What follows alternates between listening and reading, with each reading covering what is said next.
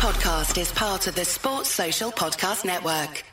Introducing the amazing iPhone 10s you'll love on T-Mobile, the most loved in wireless. It's the perfect way to stay connected to those you heart most. Fall in love with iPhone 10s on T-Mobile, and right now, trade in an eligible iPhone and you'll save $300. Visit a store or call 1-800-T-Mobile. If you cancel service, remaining balance is due. Qualifying service and finance agreements required. 279.99 down plus 30 per month times 24. Full price 999.99. 0% APR for well qualified buyers plus tax on full price. Allow 8 weeks for rebate.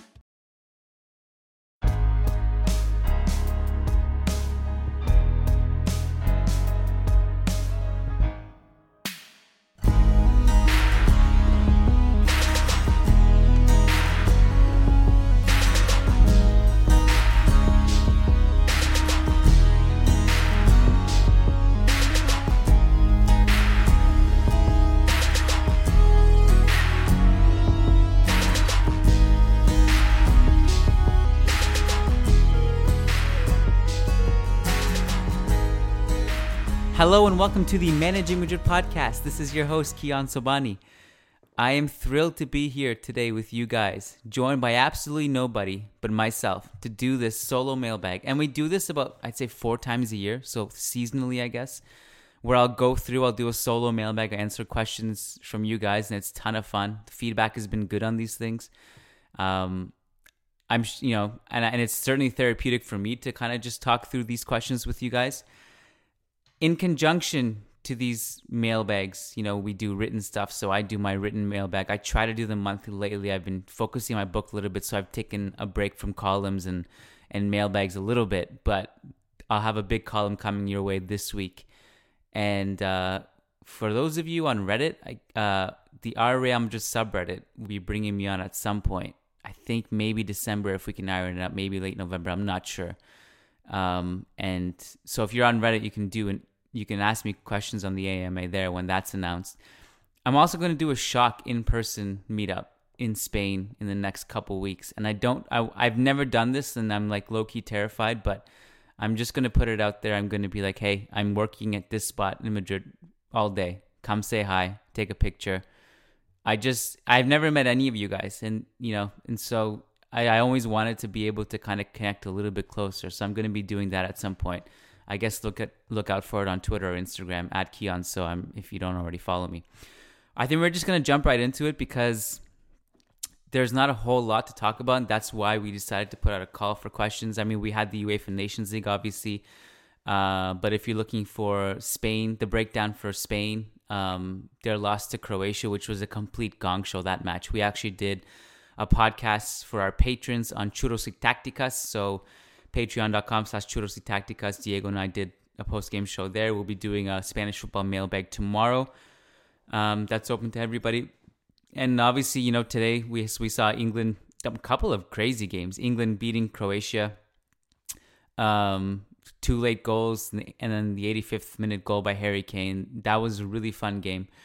Um, and then you had Switzerland coming back and absolutely blitzing Belgium, which is like you know Shaqiri was a man possessed in that game, and so I mean you know kudos to UEFA, really really uh, kicked it up a notch with this international football, abolishing well not abolishing but replacing a lot of friendlies with the UEFA Nations League. It's been fun.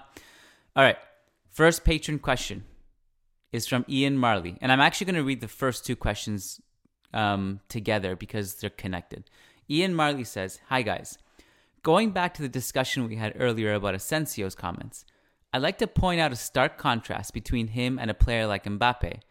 So during a match against Marseille a few weeks ago, despite being benched, he came onto the pitch, broke the deadlock, and assisted Draxler, winning the match for PSG.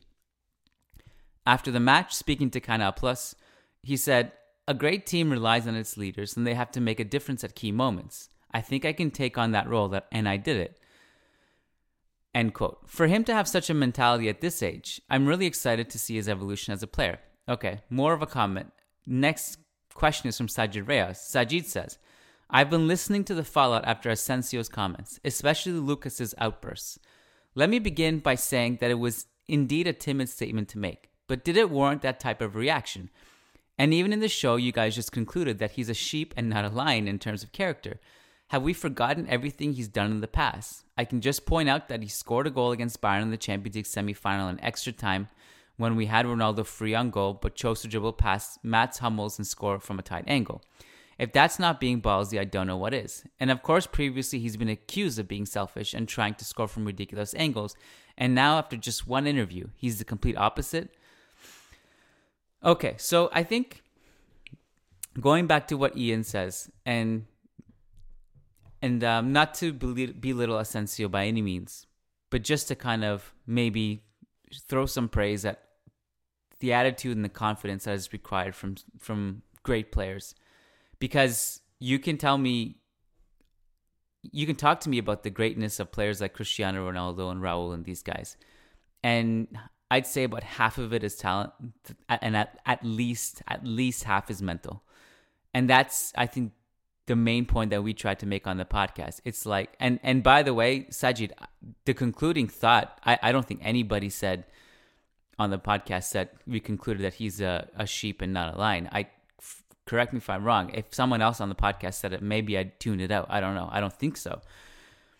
But my conclusion is, and I and I circled back to this later in the podcast, and I said, look, he's scored in Champions League finals before, so in the end, I care about what he does on the pitch and less about what he says off the pitch. Now, it, that doesn't mean to say what you say off the pitch is totally without re- repercussions.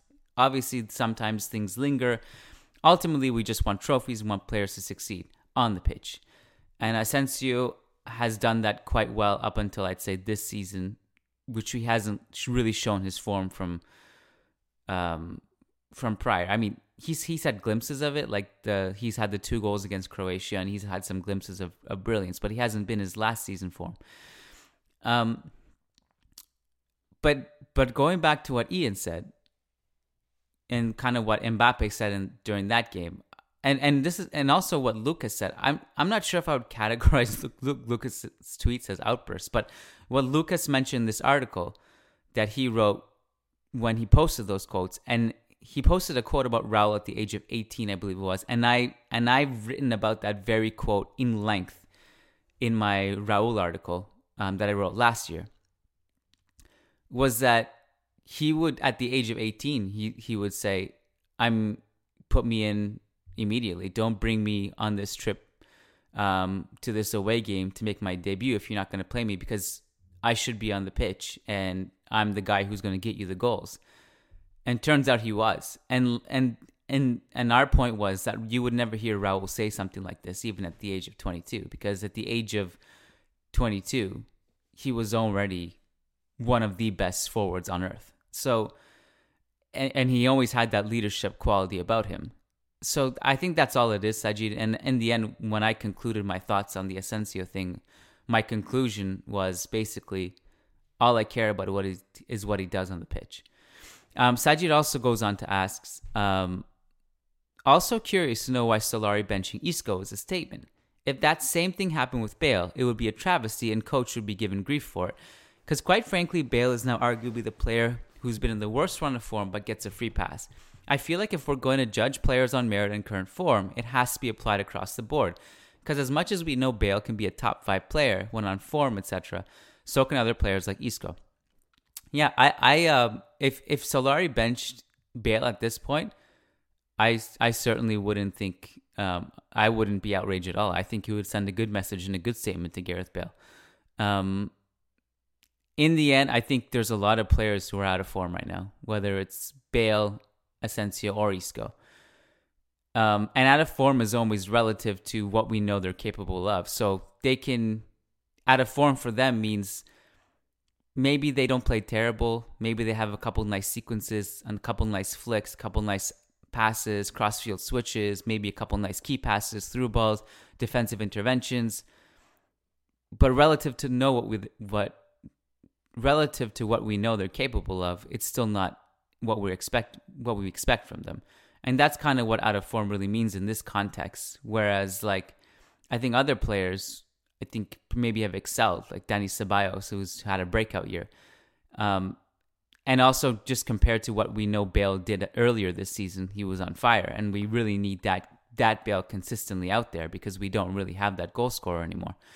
So Sajid, to be clear, I I, I would I would have had the same reaction if Bale was benched.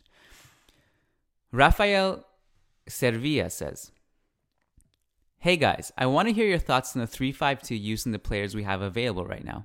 With Casemiro out for a while, I think now would be a good chance to experiment a bit with Llorente and or Ceballos in that role. While Ceballos, in my opinion, had a good game last week, I don't think that it's his strongest position. However, if that's the case, what other formations would you suggest?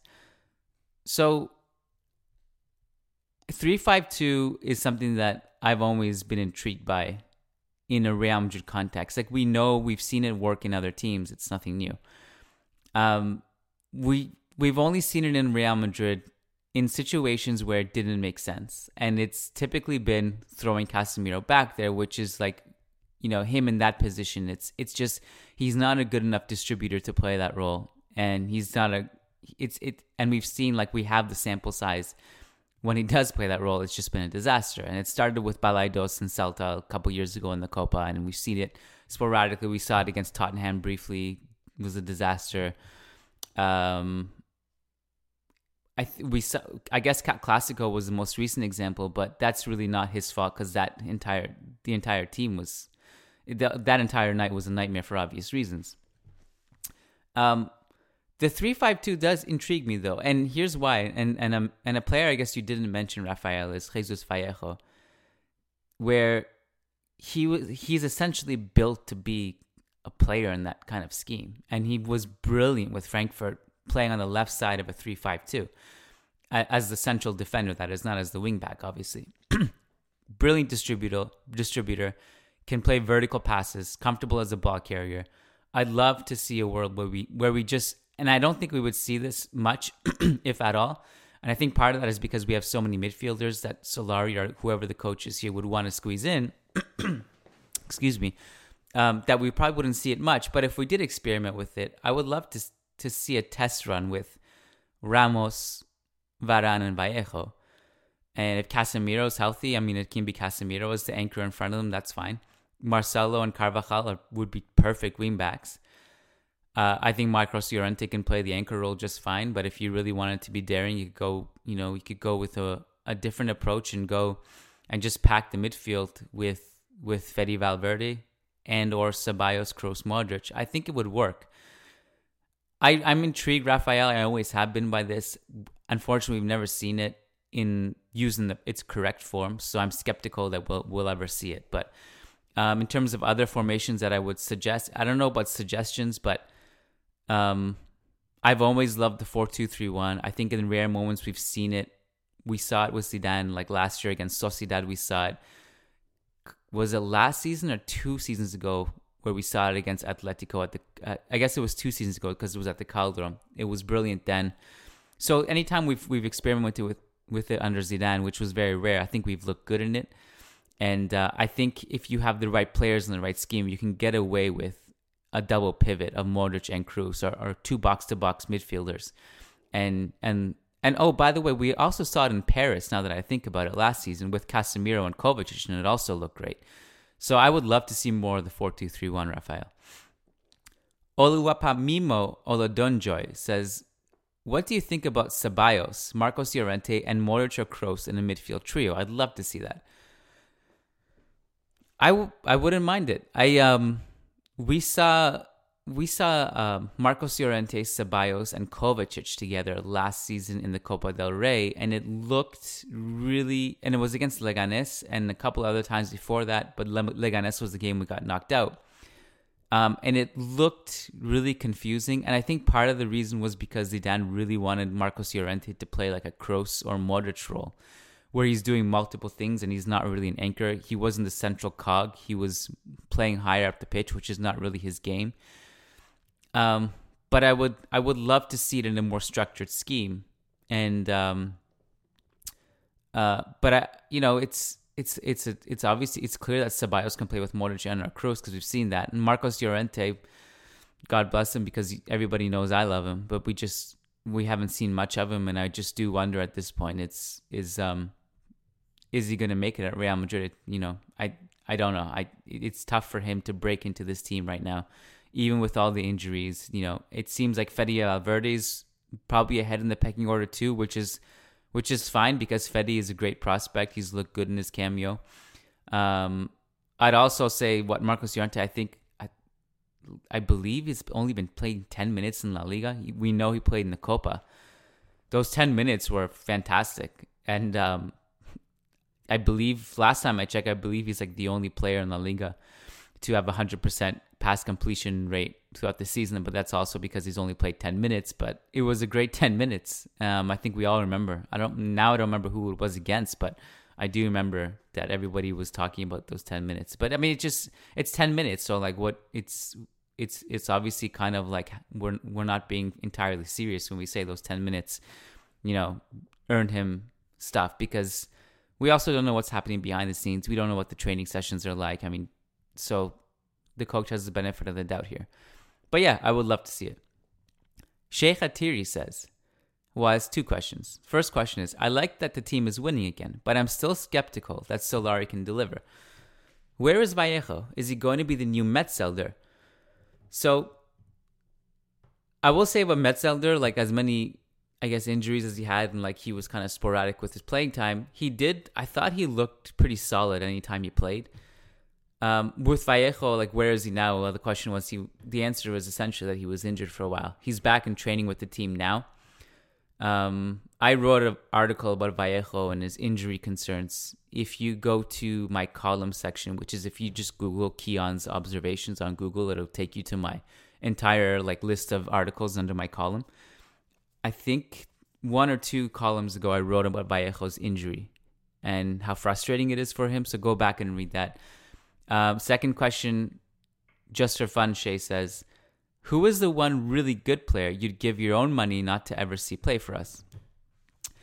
Given that I don't have that much money, Shay, I would probably never do this, but I mean, I have no idea. Like, a, a young kid really has to be terrible for me not to want anything to do with him. Um, maybe Deulofeu, maybe? I, I, I have no idea. Time for I'm going to try to take three non guaranteed patron questions now. First one is Axel Montfort. He says, Hi guys, what do you think about Rodrygo's current development, given the recent comments of the Brazilian national team coach, who said that he was more mature than Vinicius? Um, and which one of those two gems would you bet on for Real Madrid's future if you had to choose one? Luckily, we won't have to make that choice. Uh, and will he arrive in January or next summer? A lot of people think he's coming in January. I don't know if that's going to happen. I also have no idea. Like if if you're struggling to play Vinicius right now and you throw in Rodrygo into the mix, I'm not sure what the point is. However, we also do know that the Brazilian season is way different than ours. You know, the schedule is entirely different. So if it's a matter of he's not going to be doing anything, then you know it's it's not inconceivable to me. But I might, if I had to bet on it, I'd probably say he's not coming as soon as January. Um, but who knows? The comment from the Brazilian national team coach, is Tite, obviously. Um, I'll just read it because I actually have it up here. Um, Vinicius has an incredible ability to attract the media. He is extremely simple and calm at work, but he fascinates the media. Um, he is a great dribbler, a lot of one on one, but he lacks a little lucidity and and Rodrygo, and then Tite goes on to say that Rodrygo has that aspect that Vinicius doesn't. So he says Rodrygo has an impressive lucidity. Um, Jair Ventura, who's the Corinthians coach, um, told me that he is like a veteran, that he's mature in decision making. He gets between the lines, holds the ball, changes direction. If they give him space, he dribbles. Um, it's amazing how he makes decisions. His mental game is that of a player of, at the age of 25 but he does not have physical strength yet. Vinicius does, although he's more individualistic, but he seems to have a good head. He knows how to listen and involve. I, from what I've seen from Rodrygo, and I did a huge deep dive on him for my article that I wrote, I think it was in August, uh, on Rodrygo Goes. I kind of came out with the same conclusion, to be honest. And I think, and it, the, if the question is if you had to basically choose one, which you don't have to do at this point because you have both. Um, and I don't know the answer to this because these things are impossible to predict. No matter how much you think you have a good read on a player, the next year it'll be completely different because you just don't know who's going to make it and who's not. And players can progress, players can regress. What I had kind of thought when I after I finished, and this is like after a summer of also just watching a lot of film and doing research and analyzing both. I thought Rodriguez was slightly more promising to me than Vinicius Jr. I don't know if it's just his like pure pace. Vinicius has the pace, but Rodrygo is just like some kind of thunderbolt and like just scary in transition. And those those same concerns that Tite had also about like his physical development, like those hold true. But he's also even younger than Vinicius, which is crazy. Um, I guess my answer, Axel, is um, I think you should be excited for Rodrygo Goes. I think he's a really, really exciting player. Um, I think he's probably going to struggle in, in the slower pace league when it comes to Spain because Brazil, there's a lot of counter attacking opportunities, but just like raw talent, he's he's crazy good. Elian Zacco says, "Do you really think that we will spend this summer? Uh, oh, sorry. Do you really think that we will spend this summer? I was listening to the Football Daily Pod, and Calderon came on and said that the new stadium is not needed and it takes money that should be invested in players. So I just wanted to address this question because uh, if you don't know by now, and you should know, but if you don't know, just in case maybe you're a newer fan or you weren't around for the Ramon Calderon era, Ramon Calderon is a complete nutcase. And um, he is incredibly he's an incredibly corrupt human being and was an embarrassment in during his entire presidential tenure at Real Madrid. And since he was uh, he left in humiliating faction, forced to resign because he was exposed for vote manipulation, uh, among other things. He's just spent his time going on different media outlets and just criticizing Florentino Perez like a salty old man. And he actually even has a Twitter account where he tweets nonsense. And he has like almost no followers, which is crazy. Maybe people don't believe it's him, but it's him. Uh, and I only know this because I've spoken to a few journalists who are like, "Yeah, that's that's him," and they're they're well connected to the club. Um, that's I'm just throwing this out there. And the other thing I want to say is that the new stadium, really, like, it's not that it's not directly correlated with how much Real Madrid can or cannot spend. The reason I say that is because they're getting this finance. The stadium's going to be financed at his like incredibly low interest rates relative to what Spain has had. Spanish banks have had in the past few years.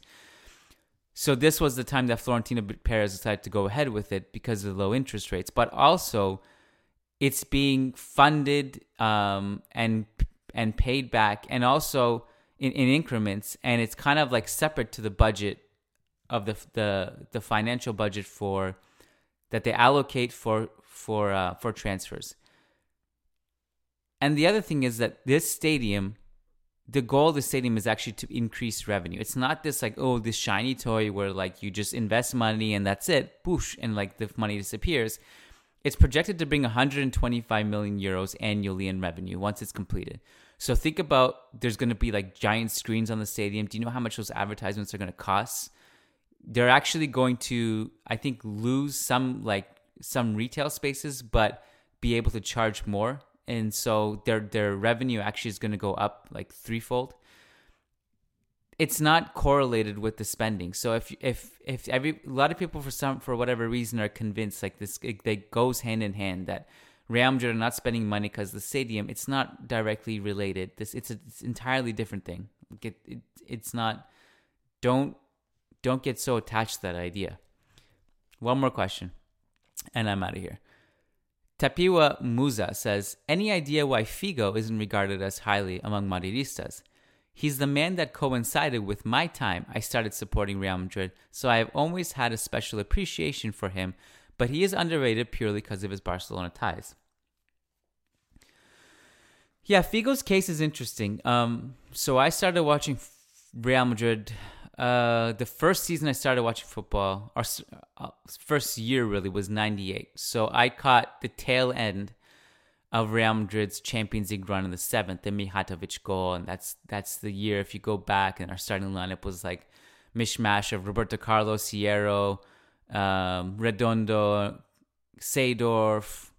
Um, Raul was in the team, but he wasn't really playing that much. Mijatovic, Morientes, these guys. Um, and then and then I started watching the World Cup, and then World Cup '98, the Zidane two headers. So that was like the area that's of just like pure nostalgia for me. Is like you know those if you go back to those World Cup commercials of of Joga Bonito and the Brazilian national team team playing football in the airport with OG Ronaldo, Roberto Carlos, and all those guys.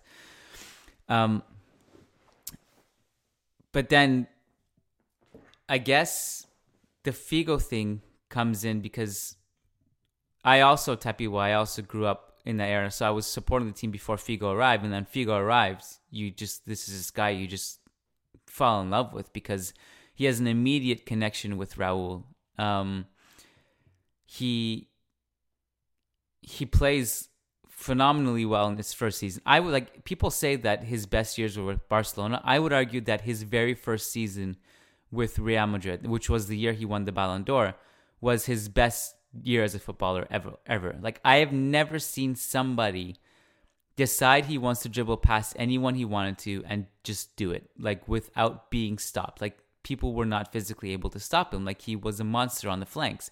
He would dribble past people at will and it, like aesthetically very smooth footballer, great crosser, obviously great dribbler can can could finish so he could chip in with goals from like he could cut inside, um, which is weird because he's a right footer playing. He was like a very traditional right footer, right winger. You they really don't make him like make them like that him anymore. Um, he was really special. He also left kind of unceremoniously, and that is not really unique to a lot of Real Madrid legends. I think like if you think back, Zidane is some kind of really, really amazing special breed. He's a genius. He left on his own terms twice. He left money on the table as a player, had a farewell goodbye at the Bernabeu, cried as a player, left. Then left as a coach on his own terms, which like never happens. Um, Figo, in a way, like it was like so anticlimactic. He left. I think part of the reason was because he left really after his peak. Like his last one or two seasons with Real Madrid, he wasn't Figo anymore. He wasn't his unstoppable self and and he kind of just left and like one day he was gone and like it, we just it then it was like okay Figo's gone and then we moved on. It was weird. I I think it's also because you know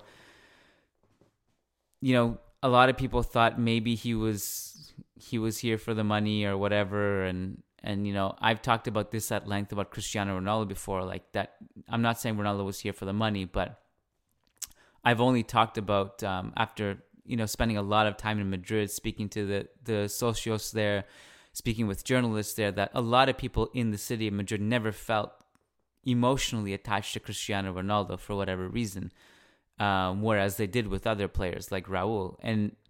And I think Figo kind of fit that bill. But I will say that Figo's been around. So like as a as a as a kind of like this alumni character, he's he's kind of like in that same mix of Roberto Carlos and OG Ronaldo and um who kind of pop up Beckham who just kind of pop up as these like unofficial ambassadors of the club and they're still around. So I, I would not be surprised if Figo at some point in maybe some some capacity does return to the club. I don't don't ask me what kind of capacity it is. Maybe it's an honorary role, maybe it's um maybe it's also just kind of some kind of administrative role because we know he's been interested in running for the president of UEFA and he's he's interested in kind of getting into that aspect of the game. I think also now at this point, so much time has been removed from when he left that it's and we have so many new fans, it's hard for them to kind of connect connect and bridge the gap gap between that era and this era. So I think that's probably why. I don't think it's because of his Barcelona ties at all, to be honest. I think if anything, him leaving Barcelona, coming to Real Madrid, augmented his legacy with Madridistas for obvious reasons because he's like the kind of guy who lied to Barcelona fans, left, kind of put a dagger in their hearts, and um, and created and create made himself make an in into like this immortal enemy forever um, in the face of Barcelona fans and, and kind of a hero to Real Madrid fans because he actually played really well for us. You know, it wasn't like it wasn't like someone like Albert Celades coming over. You know, like Figo really was like he was the best player in the world at the time.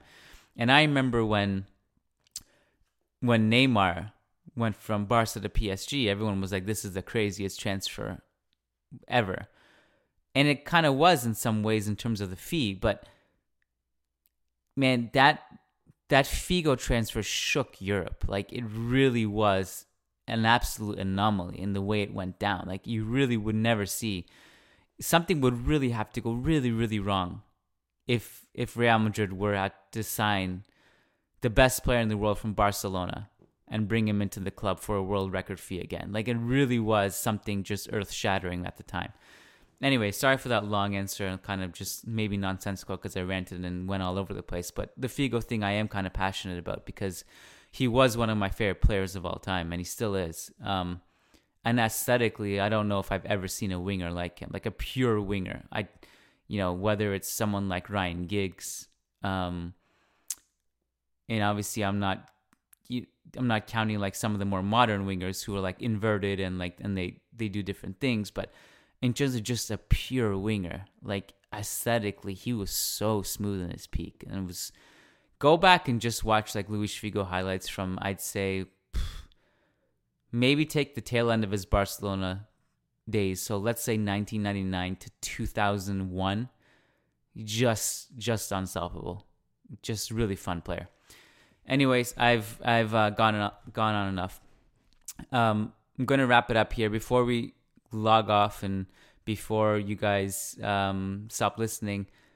Just please consider supporting us through Patreon. We're doing a bunch of really fun shows um, for our patrons only. So if, if you if you become a patron member, you get access to our loan tracker episodes. So Matt Wiltse and I, we go through and we we give you updates. We watch every single game of our loanies so you don't have to. So whether it's Odegaard, Oscar Rodriguez, um, Theo Hernandez, Achraf Hakimi, go down the list. Um, I think we have like nine all, all in all. Um, we go through and watch all those, give you an update on Tuesdays for our patrons, and also talk about some of some tactics and other stuff that that we we feel is relevant.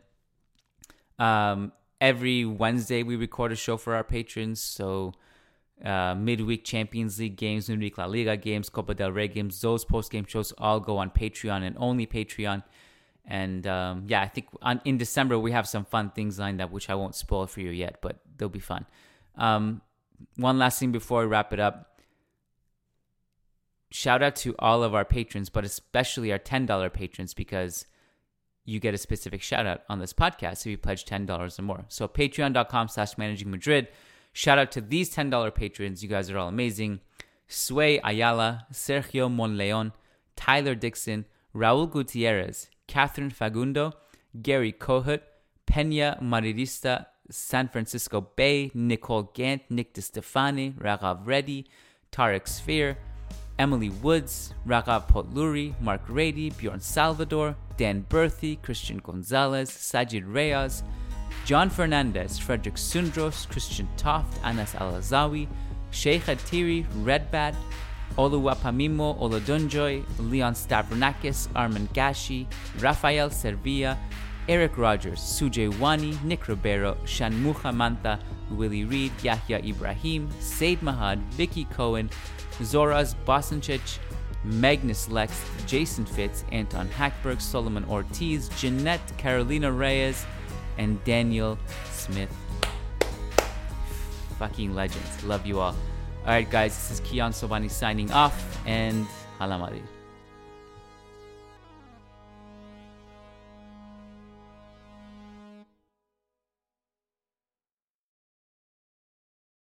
Have you heard? Metro by T Mobile now includes Amazon Prime.